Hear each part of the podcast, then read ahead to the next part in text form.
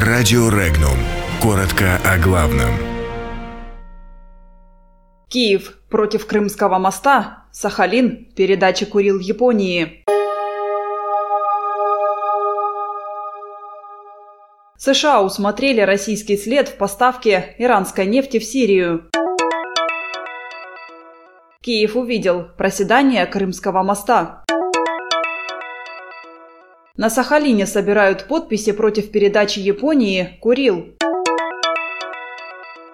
Задержанный Украиной сухогруз прошел пролив Босфор. В Новосибирской области вандалы испортили аллею героев.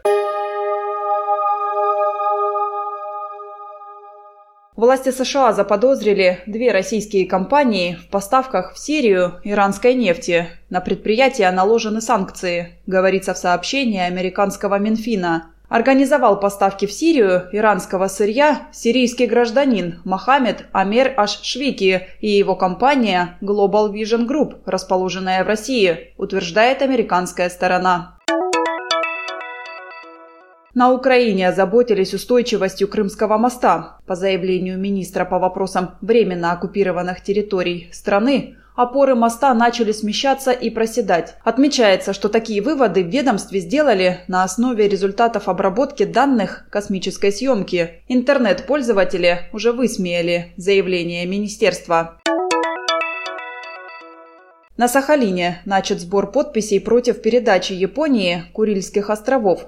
К жителям островного региона присоединяются граждане и других регионов России. Обращение адресовано президенту страны Владимиру Путину. Позиция главы российского государства по Курилам кажется сахалинцам невнятной. Арестованный первого ноября властями Украины в ответ на контрсанкции России сухогруз «Комет» благополучно прошел пролив Босфор. Судно, на борту которого находится три тысячи тонн продукции Алчевского металлургического комбината, движется в акватории Мраморного моря. В Бердске, Новосибирской области, неизвестные изуродовали шесть из десяти табличек с именами героев Советского Союза на аллее героев. Как только в полицию поступило сообщение об акте вандализма, испорченные баннеры были демонтированы. В городском управлении жилищно-коммунального хозяйства заверили, что таблички обязательно заменят на новые. Подробности читайте на сайте регнум точка ру.